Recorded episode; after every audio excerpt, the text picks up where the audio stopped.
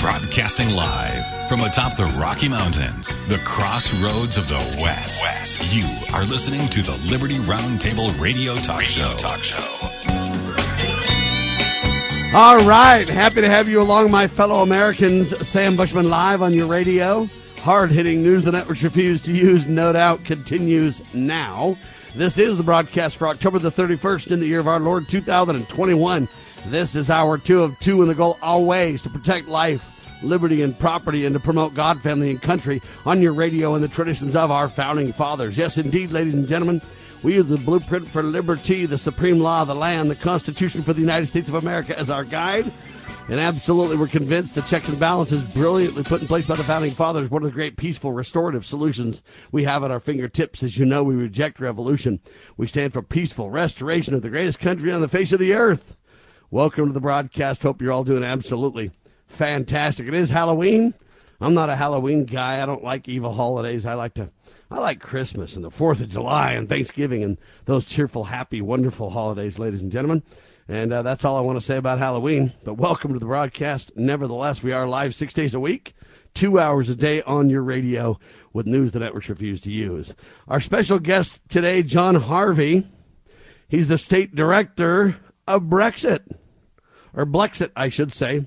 Uh, Blexit, and uh, he's in Utah, and he's been fighting for freedom for quite a while. I met him at the We Can Act conference. Wonderful gentleman, and welcome to Liberty Roundtable Live, Jon. How are you doing, Sam, this morning? Good to be here. I'm doing fantastic, sir.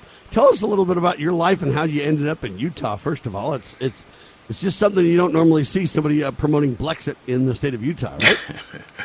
Exactly. Well, I worked my way via the military. I'm from originally from North Carolina on the East Coast, and via the military, um, throughout my travels and tours to the in the Air Force, um, I landed actually in um, Mountain Home, Idaho, and I was there for about five years. And then uh, when it came to get out, I um, decided to opt out of the military at that point in time. And and, and as a matter of fact, back then they were allowing uh, voluntarily leaving the military, which which called the rollback, and uh, because there were too many people in the military, so there were often people and individual um, soldiers, you know, earn early out. So I took it. Stayed in Idaho for a few years. Loved Boise. Uh, I moved from Mountain Home to Boise.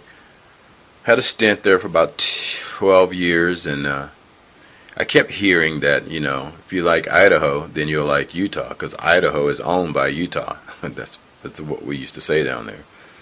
So I decided to transplant to Utah in 1992, and I've been here ever since and loved every minute of it. Do you like Utah better than Idaho? You know what? They both are different.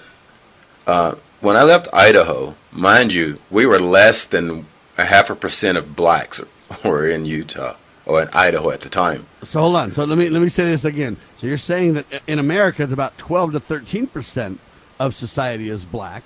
You're saying that in Idaho it's less than a half a percent. Yeah, at that time it was less than half half a percent. Most Wow. of the blacks in that Okay. in that state at that time were either at Boise State University, and there was few of them, and the military base in Mountain Home, Idaho. So, and that was it. That was it. And so it was somewhat of a culture shock for a minute. But Oh, what I realized living in Idaho, though I, via the military, you live in different states and countries. Um, one thing you did realize was that, um, uh, you know, there's culture. You know, when you're in Germany or you're in England, it's a different culture all around. But when you come back to your own states and you live in the state that's in the United States and you realize there's no blacks here, you start to see things a little bit different. You start seeing things, you know, wait, wait a minute. When I was living in North Carolina, when I was amongst my people, um, the attitude is different from the white people on the East Coast and those in Idaho and today Utah. And that's here in Idaho, I mean Utah or, or Idaho, you don't hear about victimizations of blacks because there's no blacks there. and I often wondered, being that being that I now lived in two states that are majority white, and you always hear about racism, and now live in a state where there's no blacks. How is there really true racism here? Because you really don't have any blacks to be against as far as discrimination and racism. So now the practice has become more of a of well, they must be doing it on the East Coast, so we must implement it here, though there's not many blacks here. And I learned that mentality from the two states that I lived in because you have what I call save the puppy syndrome. And blacks are the puppies. So when I came to um, Utah, I realized we don't have that problem here until this day. We don't have this big racial problem here in Utah that you know the rest of the country is having, just like they don't have it in North Dakota and South Dakota and Wyoming. It's imported. It is absolutely imported. So what we do here, for as like Black Lives Matters, for example, they import the problem to this state. The state doesn't have that problem. So that's what started to change my life around, and Obama but that's what changed my life around, where I started to lean year by year more to the right. Now, let me ask you this because I, I understand that, hey, if there's no black people, how do you be racist against black people? Because there's nobody to be racist against. At the same time, I say, you know what? There are a few black people in our community. The numbers are increasing uh, to some right. degree. And, and my question to you would be how have you been treated in Idaho and Utah, though? When a black person does insert themselves into our society or culture or whatever you want to call it, are we racist to you? Are we abusive to you? Are we unfair? Let me give you an example. When I first moved to Idaho, when I when I outlisted in the military and uh, settled down as a civilian in, in Idaho, you know, now it's time to live in the in the civilian world. And uh, before I went into the Idaho, into the military, um, I was always in the lumber industry. As a kid, I worked with my grandparents, my grandmother, and my uncle in the gardens. Um, when I played football, was an athlete, but then the summer times, when I got older, like the 11th grade, I started working at a lumber store. I worked the yards, um, waiting on customers, and then as I've gotten older, and gotten out of the military, I decided, you know what, I'm thinking I'm gonna go back in that industry. So now I'm in the civilian civilian world looking for a job, and um, you're in Idaho go, where everybody's white, where everybody's absolute white. Now keep that in mind as I tell you the story. I'm looking for a job. I go to a place called I'm not even gonna mention the name, but I go in and uh, apply for a job. Now this particular company is a family-owned company and there's about five or six different stores. So I go and I apply for a job, and it's all the founders, owned. family owned. The owners of the company are at this particular branch that I applied for a job. Didn't get the job, but I went to another branch and applied for a job. Got the job. Worked my way up, assistant store manager as I'm upstairs in the office, the manager, who became who was a buddy of mine, says to me, "Jon, come up to your office." So I come up to my office, and uh, we actually shared a common area for his office space. So he says to me, "Look at this." He gives me an application. The application says, "Black, do not hire," and it's my application from the original store. Now I could have gotten pissed off. I could have gotten hold ticked on, off. Hold on. Let me stop you right here, Jon. This is the poignant part of the story, Jon. Go ahead. Yes. I could so when he showed me that, he thought I was going to be, you know, ticked off, lawsuits and blah blah blah blah blah blah. But in my mindset, now I mind you, I'm from the South. And I realized something with people, and people seem to forget this. Those guys that said do not hire because I'm black are from a different generation. They're from a complete generation. I understand that's because I'm from the South. So, when the manager at the store that I'm at said to me, What do you want to do? I said, Nothing. I said, I'm working here now. because they sent an application to all the stores and said, do not hire because he's black, just made me want to pursue a job there even more so. Now, the story to this, I mean, the best part of this story is after six years, I came the most powerful, I came the third most powerful man in that company in six years. There was the owners, the one son, and then myself. I ran everything. So we had a meeting, and uh, his name is Richard, the old guy that's, that wrote the letter, wrote the note across the original application, said, Jon, I know you know what happened when you first came to the Fairview store. And he said, I respect you for it. I said, so is this the why I'm at, is this why I'm in the position I am now because you guys felt guilty? He says, no. That never changed. He says, you're here today because you worked your way up. He says, we're old school. And let's be honest, there's not many blacks in the state of Idaho. And we weren't used to, you know, being around black men. I said, so why are we having this meeting today? He says, I want to give you something. So he takes a check and he pushes it across the table. Now, I didn't know it was a check at the time, but I had a general idea it was going to be a check. All right, hang tight, ladies and gentlemen. Quick pause. The story shall continue on your radio. There is no other talk show on the airwaves like Liberty Roundtable Live, ladies and gentlemen. And we're here to tell the tale of America and Americans. And we're talking to Jon Harvey, Utah State Director of Blexit. You're listening to Liberty Roundtable Live. The spirit of the American West is live and well in Range Magazine, the award winning quarterly devoted to the issues affecting the American West. Each issue contains informative articles, breathtaking imagery, as well as the culture of cowboy spirit today, and gift ideas like the 2021 Real Buckaroo calendar. Order online from rangemagazine.com. Loving Liberty Network salutes the spirit of the American West at rangemagazine.com.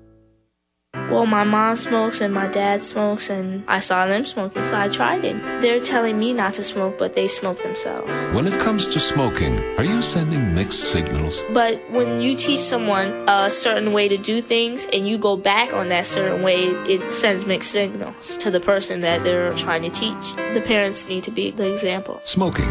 If you think you're old enough to start, you're smart enough to stop. A public service message from this station and the Church of Jesus Christ of Latter day Saints. Recent studies show that parents who smoke in the home are more likely to have children who smoke. Yes, in fact, my brother, he's 22 now. He told me and my father that's why he started smoking. One of the reasons why he started smoking is because my dad was around, you know, and he's, he, my dad, they saw my dad smoking. My dad said, okay, I don't want you to smoke. I don't want you to you know, watch what I'm doing. Recent studies also show that in homes where parents don't smoke, their children usually don't smoke either. I am the way I am because my grandparents taught me what not to do. They gave me morals. They gave me belief. They gave me something to believe in. They just taught me well. I love them. I do. Smoking. If you think you're old enough to start, you're smart enough to stop. A public service message from this station and the Church of Jesus Christ of Latter day Saints.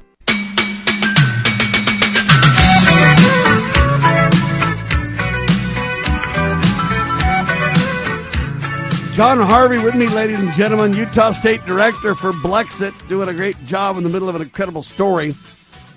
He was trying to get a job in Idaho. Very few black people in Idaho, if you don't know, less than half a percent at the time. And uh, basically, Jon uh, did not get hired at the main store, got hired at a um, second location for the company. Found out they put do not hire black on his application. Jon didn't get mad. The story continues. Jon? Well, we're sitting in the meeting, and uh, he pushes an envelope across the table. And I kind of knew it was a check, but I really didn't know for sure. And so this is six years later from the initial application where they said do not hire black to six years later. And um, I take the envelope and I open up the envelope, and there's a check for eighty thousand dollars. I said to the uh, owner of the company, now mind you, at this time he's probably seventy-five years old, still active in the con- uh, company at the time, and I said to the, I looked at the check, I smiled, I said, in, in, on any other occasion, this would be great. But I said, this feels more like an apology. And uh, don't sue me.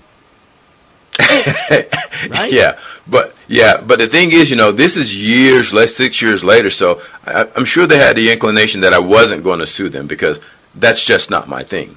I mean, that wasn't serious enough to me.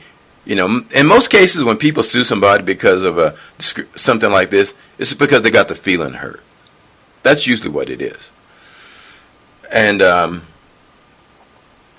I said, you know what? On any other occasion, this would be great. But today, I don't want it. They looked at me. I said, the satisfaction that I have now is because I've taken that initial application against your best judgments and worked my way up to the position I am now. Now, granted, they compensated me really well back then. So I took the check and I tore it up.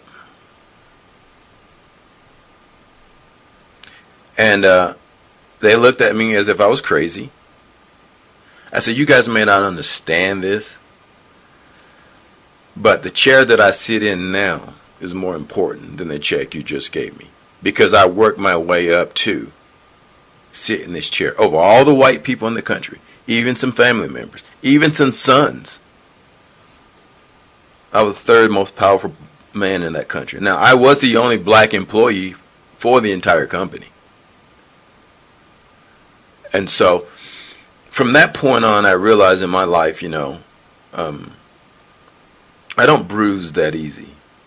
I don't get my feelings hurt that easy.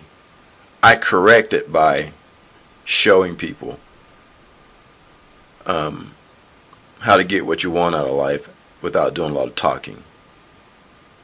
And I carry that on till t- till this day. And I'm that way with Blexit as well. And with Blexit, it's not about what people say; it's about the service that we do. We just did something that no chapter in the state in the entire country with Blexit has ever done you know, Black City, Black City corporate policy is they want to get, they want to have 15 new members a month. We just had the monthly status for the country, stats for the country, and Texas was number one before we posted ours, and that was 39 new members. And I said to myself, mind you, this is my third month in Blexit. I said to myself, that's low expectations we actually done about 250 people in one month. As a matter of fact, we did it in one week. So that will give the indication of to people what we're really trying to accomplish. We don't want to be a namesake in Utah, Utah only. We want to be somebody that a group that's actually doing things. You know, our five pillars are, you know, prison reform, the real history, teach people that kids and future generations what the real history is, not the CRT version. Entrepreneurship, teaching kids, you know, there's ways of making money outside of being in the streets. Um, community service, school of choice. Those are the five pillars that we push, and we were looking for as many, many members as we can get to our organization because we want to be an organization to counter Black Lives Matters and all these other radical organizations that do not, you know, teach um, conservative values.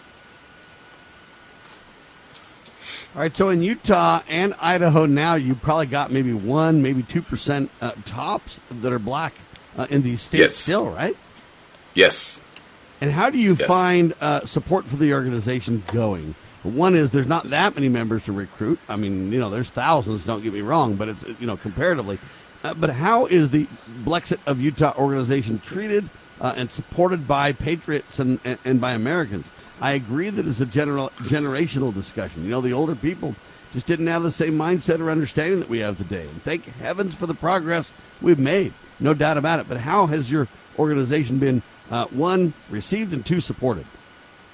You know, because I had already been out there publicly because of my podcast and some other things that I do and, and when I speak on. Um, what happened with me was Facebook. Another piece of history for me here in Utah, I had a coffee shop uh, that I opened up in 2020, not knowing anything about coronavirus or the COVID shenanigan. And um, I didn't have a drive through, so my business was suffering because I didn't have a drive through. And you know, at that time they implemented, you know, the the salt, the porous barrier, plexiglass everywhere. You know, anywhere you can touch, you have to sanitize all the other stuff. Yeah, just nuts on parade. Exactly, stuff that costs. I mean, just you know, your business is slowed down, but they want you to put all invest in all this PPE, is what I call it. So when I go to apply for the stimulus for my employees, the PPP, they tell me I cannot get it because I did not open my business prior January 1st, 2020. So that was a big problem. I can pay taxes. Everybody else can get my money but me when I needed it from the federal government. So I started speaking out loudly. At that time, my Facebook had probably 300 followers. I wasn't a really big fan of Facebook, and I was never on Facebook until I realized I need to vent. And when I vent, I vent. so, thus the podcaster and John, ladies and gentlemen. Go ahead, sir. So I started venting on Facebook, and next thing you know, my Facebook following was 5,000 people in a month. Um, excuse me, in three months. It just grew organic like crazy. And I kept speaking out, patriots groups, you know, this is all online. And then um, Facebook kept shutting me down. I'm always in jail. I would post something, they would say something, I would call Facebook out, every name in the book, you know, but they would never completely shut me off. Maybe because I was black, I don't know. And um, so I decided to do a podcast. Well, actually, I was speaking out all the time. Well, Jamie Renda from uh, Path Forward Utah, great podcast, and um, she said, "Hey, would you do my podcast?" So I did. And then she and her sound guy said, "Hey, you need to get your own podcast because Facebook's going to keep shutting you down." So, I, you know, I got into the podcast business, doing quite well. I don't monetize, um, and then it just grew organically from there. And then we came across Blexit. Jamie said, "Hey, would you be interested in being in Blexit?" I said, well, "What's the position?" She says, uh, "Leadership." I said, "Okay." I don't want to be a director. I don't want you to be the boss, but I'll sit on the board. So that's how we started out. And then we had another gentleman by the name of James Sullivan. He was the uh, he was the director at the time, and things went a different way. And so I stepped up into the chair, and so getting followers because I had already been out there was somewhat made it a little bit easier because I already have a, had a base and most of my base is here in Utah at the time from Facebook. So once people realized we had a Blexit chapter opening up, and my followers knew that we were having the, ch- you know, having a new chapter in Utah, they wanted to join. So though there's not, you know, people are under the perception because Blexit originally meant blacks leaving the Democratic Party. Um, it was blacks only. But now, ladies and gentlemen, even the term has grown and the point continues to grow. Jon Harvey, Utah State Director of Blexit. Jon says, I'm not a black American. I'm an American. We'll talk about that too coming up in seconds on your radio.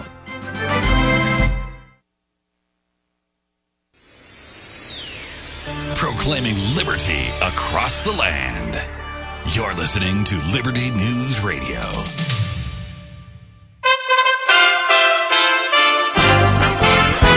USA Radio News with Mike Fortier.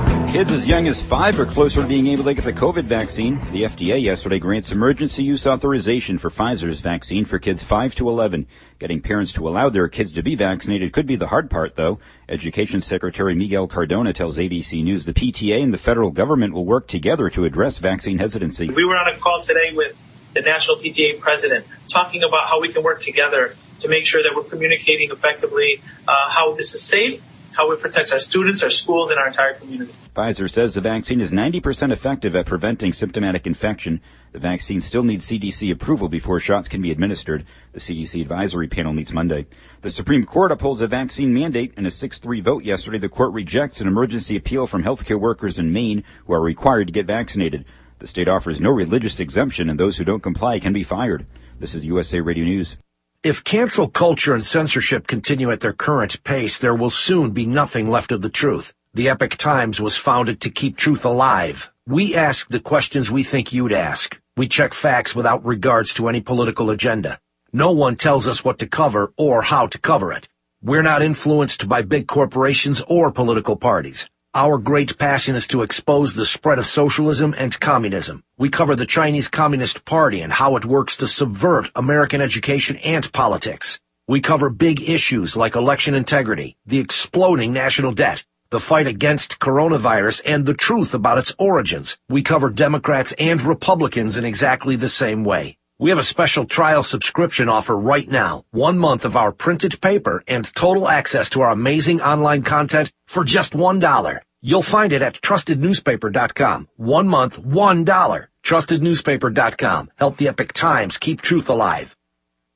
The former governor of New York charged with a sex crime. Andrew Cuomo charged yesterday with forcible touching, a misdemeanor. According to court documents, in December, Cuomo forced his hand under a woman's blouse and onto her intimate body part. Albany County Sheriff Craig Apple. We have um, an overwhelming um, amount of evidence. Um, we have a victim who's been cooperating fully every day, every step of the way. Cuomo also allegedly touched the woman's breast for the purposes of degrading and gratifying his sexual desires. Cuomo's lawyer denies the charge. The Lincoln Project drawing fire for an insensitive photo in Virginia. The group of anti-Trump Republicans targeting the Republican candidate for governor Glenn Youngkin yesterday. Five Lincoln Project members are in a picture standing outside Youngkin's campaign bus in Charlottesville holding tiki torches. The torches bringing back memories of the deadly Unite the Right rally in Charlottesville four years ago. The photo drawing criticism from both Youngkin's camp and that of the Democratic candidate for Governor Terry McAuliffe. This is USA Radio News.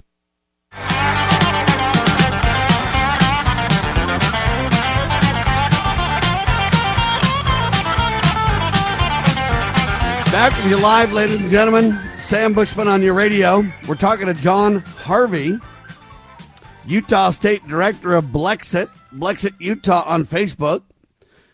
Uh, and he had an easy time uh, as he lived in Idaho for quite some time and then Utah. He had an easy time getting followers because of his incredible podcast, still on the air now. Uh, the Modern Conservative Podcast. Pretty simple but clear name of who he is and what he stands for the Modern Conservative Podcast. Check it out. Uh, and uh, so Jon was mentioning right before the pause that, you know what, Blexit started out as just blacks leaving the Democratic Party, Jon. Correct. I mean, that's literally what the name means. You know, you had Brexit in uh, the UK, and the Brits leaving the uh, um, leaving the EU. We call it UA. Yeah, European the, Union. um, sure. European Union. Sorry, and um, so Candace Owens, who is the founder, her, she and Brandon Tatum are the founders of Blexit, and um, they just wanted a better way of teaching African Americans, I should say blacks, um, the true history of the Democrat Party. So here we are, a year and a half later, two years later now, is Blexit. And a lot of people think that Blexit is only for blacks. As a matter of fact, you know, when at the We Can Act event, people will walk by, and I was said to one lady, so "Are you just going to walk by us and not ask who we are?" She said, "I know who you are. You guys are for blacks, aren't you?" I said, "No, no. No. We actually have liberals in the organization. I don't know don't know how that works, but we do have liberals in the organization because, you know, Blexit in itself is a nonprofit. It's a 5013C. And uh, so we don't really say Republicans or Democrats. We'll say conservative and liberals. And uh, now the Democrats, on the other hand, they can get away with that. But because who, who Candace and Brandon are, the first thing that we do wrong, they're going to try to shut us down. So, but we welcome all. We are completely about service and education and reform. And uh, had, like I mentioned earlier, it's all about you know, the five pillars that we stand for. So, like, once again, we welcome all. We welcome all. And the more members we have and we bring into the organization, the more powerful we become as an organization. Because there's nothing like having two, three, four, five thousand members. So when you show up in an event such as a school board meeting, I want them to say, oh hell, Blexit is here. You go down to the Capitol, I want them to say, oh hell, Blexit is here. Not just one, two, three of us, but an army of us. And that speaks volume because that lets them know Blexit is not name only. Our founder puts it out there, like puts it out there, and she tells you what she thinks.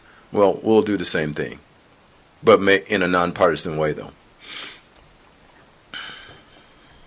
Uh, Jon, it's very interesting. Blexit, the term has grown more and more and more and more to where, you know what, all of us want to uh, exit uh, the uh, deep state. all of us want to exit all these parties that have literally exactly. sold us down the river. All of us want to exit the government schools for promoting critical race theory and pretending we're all racist. It's a lie uh, and and all these sexual deviant things going on in the schools, and all this bogus doctrine taught, and these divisionary tactics um, highlighted, and everybody wants to blex it now, buddy.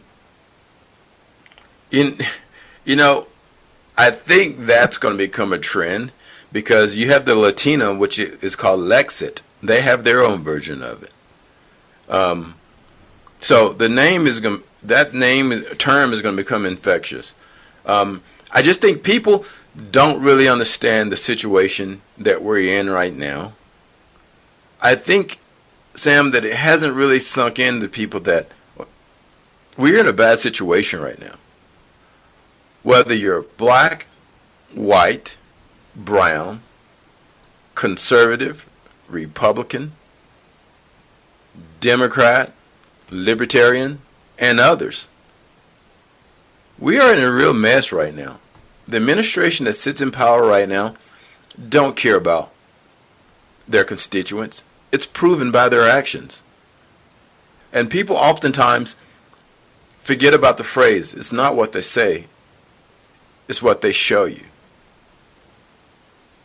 They come on the, the news and say, oh, we're doing great things, for example, Afghanistan. It was an extraordinary success. And there are people that will believe that. And that's kind of the problem we have with blacks in the Democratic Party. As an organization, the lack of history. They come on the air and t- the Democrats will tell you their version of history. But it doesn't match the literature, the literature of history, the history books.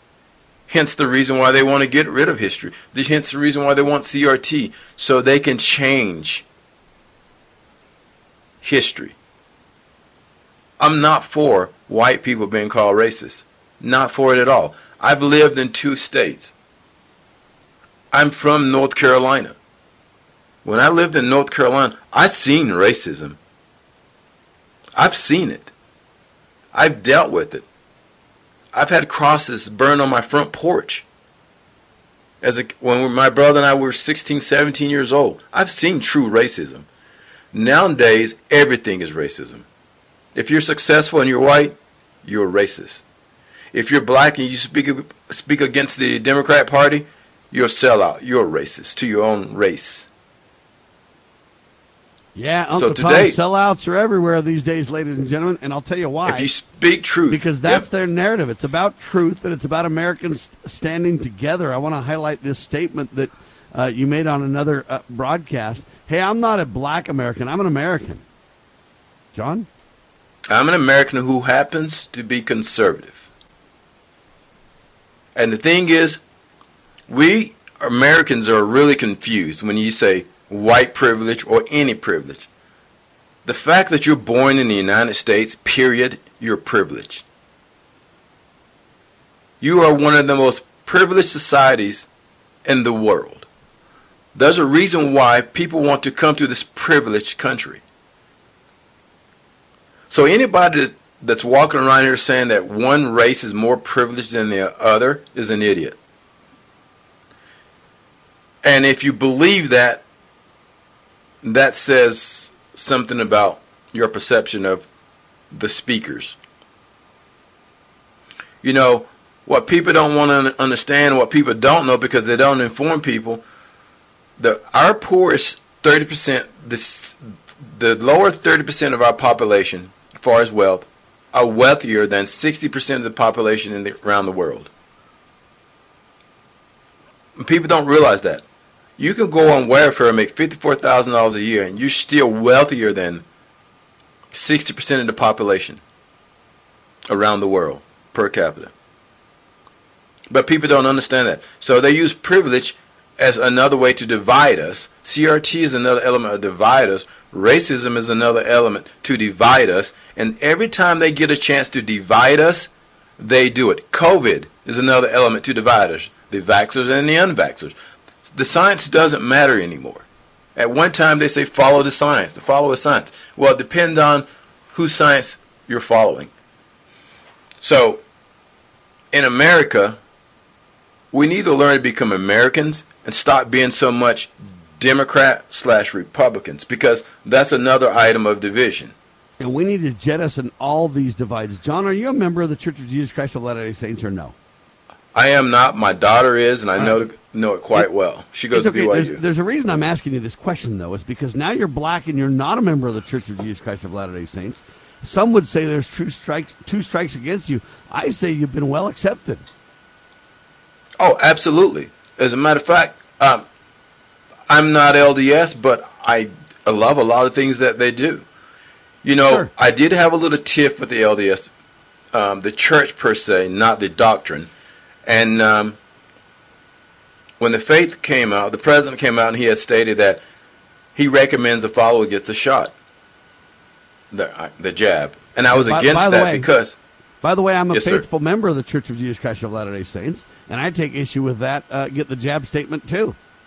so many people did i found out from emails and conversations because there's this thing called separation of church and state and what i didn't like that the church let federal government since the federal government couldn't do it the church started trying to do it for the federal government that's why i had a problem My problem with it, though, is when you're a doctor and a religious leader like that, using both of those positions to advocate for something, uh, it gets very scary about what the implications of that really are. That was my biggest concern. Stay with me, Jon. Hang tight. Yes, One sir. more segment left, ladies and gentlemen. We're talking to Jon Harvey, Utah State Director of Utah Blexit, a podcaster as well. If Planned Parenthood were what they publicly declare themselves to be, they would welcome transparency. We all know why they hide, because we know what they hide. We can confirm federal judges who follow the Constitution rather than reverse engineer their preferred policy outcomes. The truth about abortion is spreading because of advances in medical imaging, because of brave journalists, tireless activists, compassionate doctors, nurses, and other healthcare professionals. The rising generation of young Americans is the most pro life in decades because they know too. And one day soon, we will reaffirm our nation's principles in their dignified fullness and avow once again that all men are created equal. All are entitled to life. As a parent, is receiving a faith based, character focused education for your children difficult to find? Do you believe that godly principles should be a central component in your child's education? Imagine a school where faith and integrity are at its center, where heritage and responsibility instill character. For over 40 years, American Heritage School has been educating both hearts and minds, bringing out academic excellence. This is the school where character and embracing the providence of a living God are fundamental, where students' national test scores average near the 90th percentile. With American Heritage School's advanced distance education program, distance is no longer an issue. With an accredited LDS oriented curriculum from kindergarten through 12th grade, your children can attend from anywhere in the world. American Heritage School will prepare your child for more than a job, it will prepare them for life. To learn more, visit American Heritage.org. That's American Heritage.org.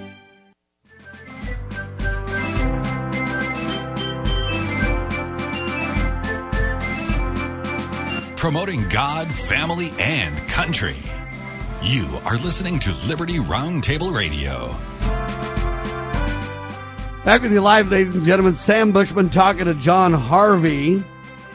He's well known for his The Modern Conservative podcast, and he's also the Utah State Director for Utah Blexit. He says, I'm not a black American, I'm an American. Uh, making the point he's not downing his heritage, ladies and gentlemen. He's just telling you that it's not about black or white. It's about us being Americans and standing up for the principles that made America great. That's what it's about. Anyway, right before the pause, we were talking about the Church of Jesus Christ of Latter day Saints. Jon is not a member of the church, and he's black. And I, I kind of brought up the member of the church discussion only because a lot of people who are non members feel like, man, with the predominant, you know, faith in the area, wow, you know, I'm I'm not a Mormon, I'm out. I'm a black, I'm out. And but Jon's finding that not true. That, hey, he's well accepted and he's supported and he's friends with all kinds of patriots across this great state of Idaho and Utah. And that's really what counts as we Americans stand together. But I had a problem with the church announcing that too because when you're a well known, world renowned doctor, and then you're also a leader of a church, and you know people, uh, at least the members of the Church of Jesus Christ of Latter-day Saints, consider him to be a prophet of God. When he says something, it's like, hey, did God say that? And if God did, then I. But when you double down and have your religious leadership and you have your doctoral leadership, there's two things to where it's it's almost forcing people to get the vaccinations where they normally might be inclined not to get it. But by golly, if the prophet said so, if it's good enough for the prophet, it's good enough for me. I have an issue with uh, that kind of twofold leadership scenario, uh, and then using that to influence people I would submit to you, bordering on force a little bit, Jon. You know, I completely agree with you, Sam, because, you know, the church and religion in itself is protected under the Constitution. So is our liberty. I don't think the church should come in and do the government's dirty work. I mean, we do have this thing called separation of church and state. And when the church came out with the recommendation, I said to myself, well, then what happened to free agency? What happened to free agency? To right to live under the Constitution, just like the church's religion is protected, so are our liberties, our liberties, and our freedoms. So I had a real problem with that. And then the thing is, you know, I've known people, I know people and know people who had their parents go and get the vaccine who were not going to do it initially. But when the prophet came out and recommended that, they went and got the jab. And I don't even have a problem with the prophet saying, hey, my opinion is the vaccines are good, da da da. That's fine. But when you literally come out on the news and you're promoted as the, you know, the prophet of the Church of Jesus Christ of Latter-day Saints, and you have most of the apostles, and then you come out and then you say, we strongly encourage uh, yep. And we, uh, you know, really, uh, you know, you need to do this. This is the only way that we're going to get over this pandemic. And when you start to paint it like that, it's a different discussion from, hey, my opinion is, you know, this is okay or do that.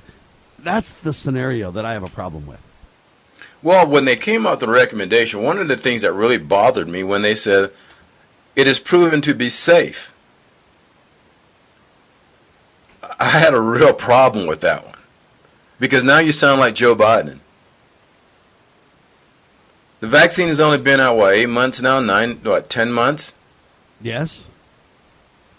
And, we're seeing all kinds of catastrophic problems. from it. exactly. I don't understand why the church or the prophet would ever put themselves in that position. I don't understand that. Why would you put yourself in that position when you know it's not proven and safe? Proven and safe is when there was a five to eight year trial.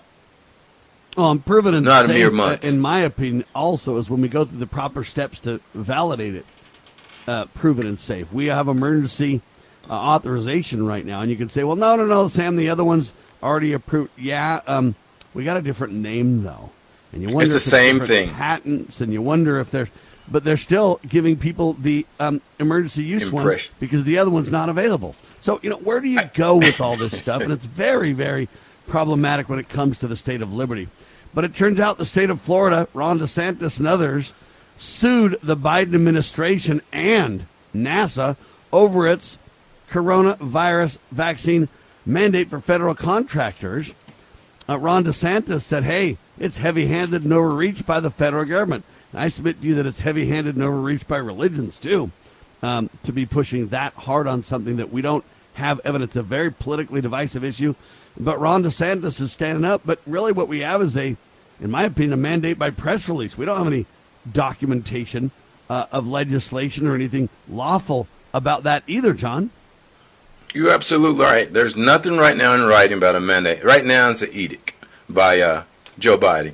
But this is what I this is what I tell people on the podcast, Sam, and I want people and your listeners to think about something. When the federal government says that the White House staff is is protected from the vaccine, now I use the word protected, and and, and follow me on this. When the White House They're staff is protected from they the immunity. they're not They have immune. Some degree of protection. Well, no, no, no, no. Let me take it a little bit further. I'm going to take it a little bit further. When the White House pr- press, I mean, um, staff is protected, Congress staff and Congress is protected. Um, over 1 million Chinese students are protected from the vaccine. Postal Service, because of the unions, are protected from, from the vaccine. Uh, Pfizer employees are protected from the vaccine.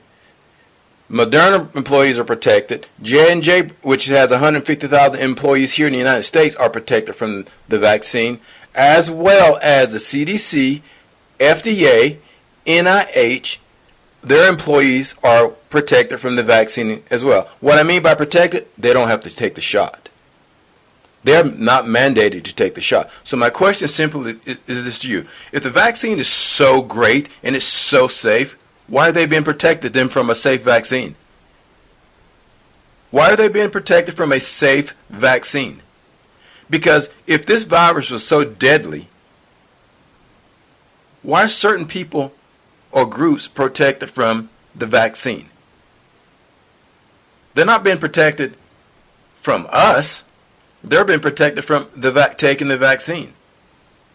That's a question people have to think about. What makes them so special?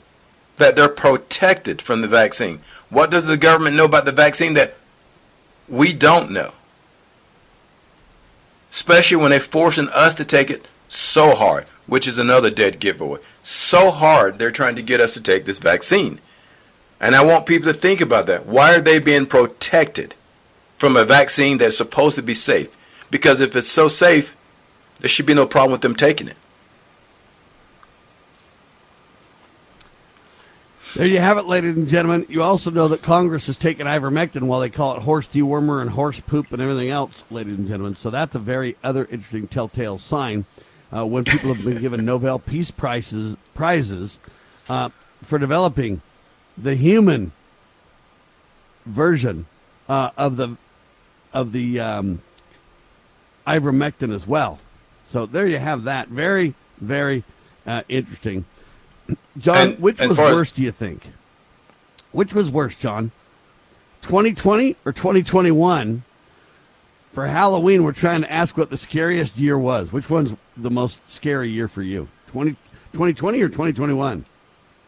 You know, 2021 was a lot worse because we're w- way beyond the 15 days of 15 days and everything should reset itself when COVID first came out. I think the worst is to come is 2022. 2021, yeah, is a rough year. I mean, you got inflation, you got um, the mandates. We're a few more months into 2021. 2022, by far, will be the scariest and the most uncomfortable year for us. Then you got the elections coming up. So look for racism to come back out again. White So you're saying supremacy. 2022 is going to be worse than Sorry, 2020 2022 is going to be the worst. 2022 is going to be the worst for all of us because the election is coming up. Those in power will try to shut the economy down. Those in power will try to get back, get mail-in voting again. They've got to create a scenario to justify what they need to get done because the Democrats know they're done in 2022, even by their own constituents. They're done. Not only did they hurt Democrats and re, I mean Republicans and conservatives and others, they're destroying their own constituents. But this, what's scary, Sam, is they act like they don't even care. So here, once again, what do they know that we don't know? Because they're not showing any concern for their own constituents right now. What's really going to happen in 2022? Are we not going to have an election?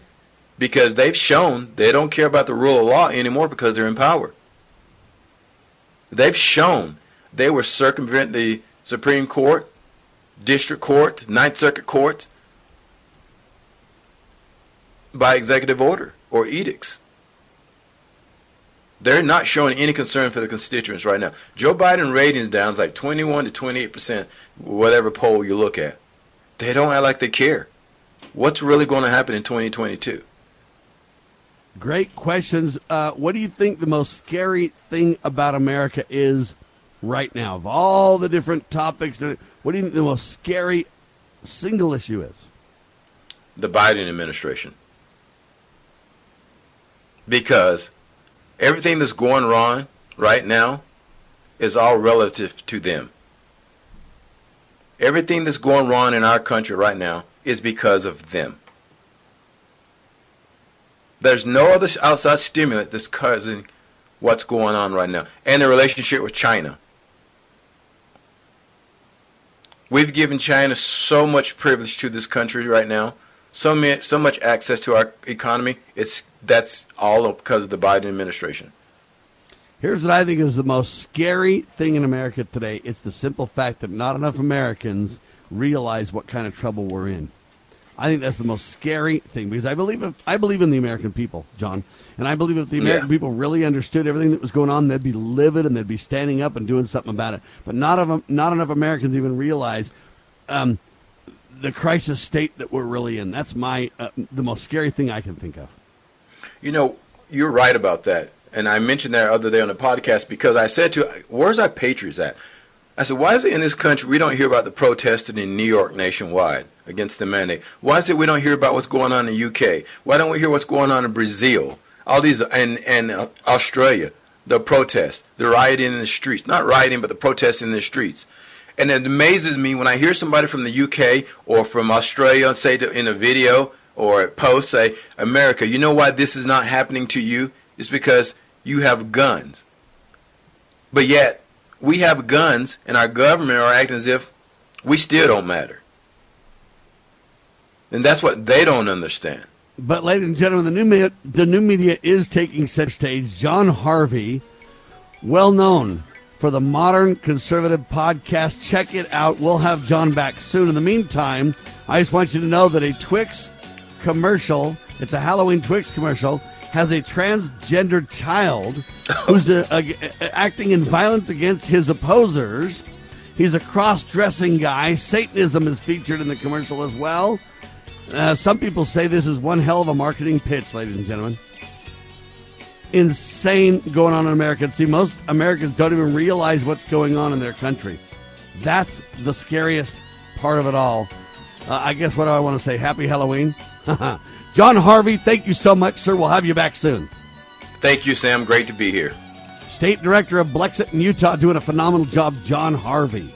For Jon Harvey and Sam Bushman, God save the Republic of the United States of America.